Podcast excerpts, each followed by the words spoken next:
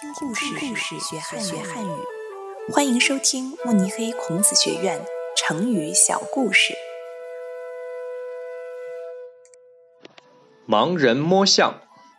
从前有一位国王，他对一位大臣说：“你去牵一头大象回来，我想让盲人们知道大象是什么样子的。”于是，这位大臣就去外面召集了一些盲人，并找来了一头大象。国王让大臣将大象牵到盲人们的跟前，并让盲人们摸摸大象。之后，国王问他们：“你们都清楚大象的样子了吗？”这些盲人一起回答道：“清楚了。”国王又问。那大象究竟是什么样子的？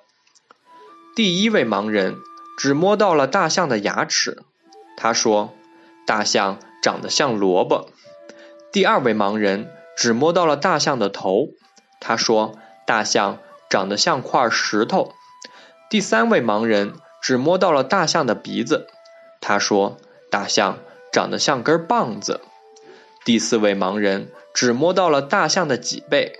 他说：“大象长得像床。”第五位盲人只摸到了大象的肚子。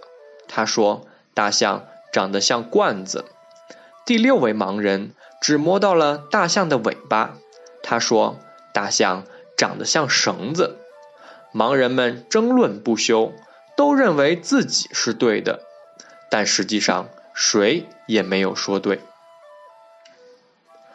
盲人摸象的故事告诉我们，不能只凭片面的认识就对事物的整体轻易下结论。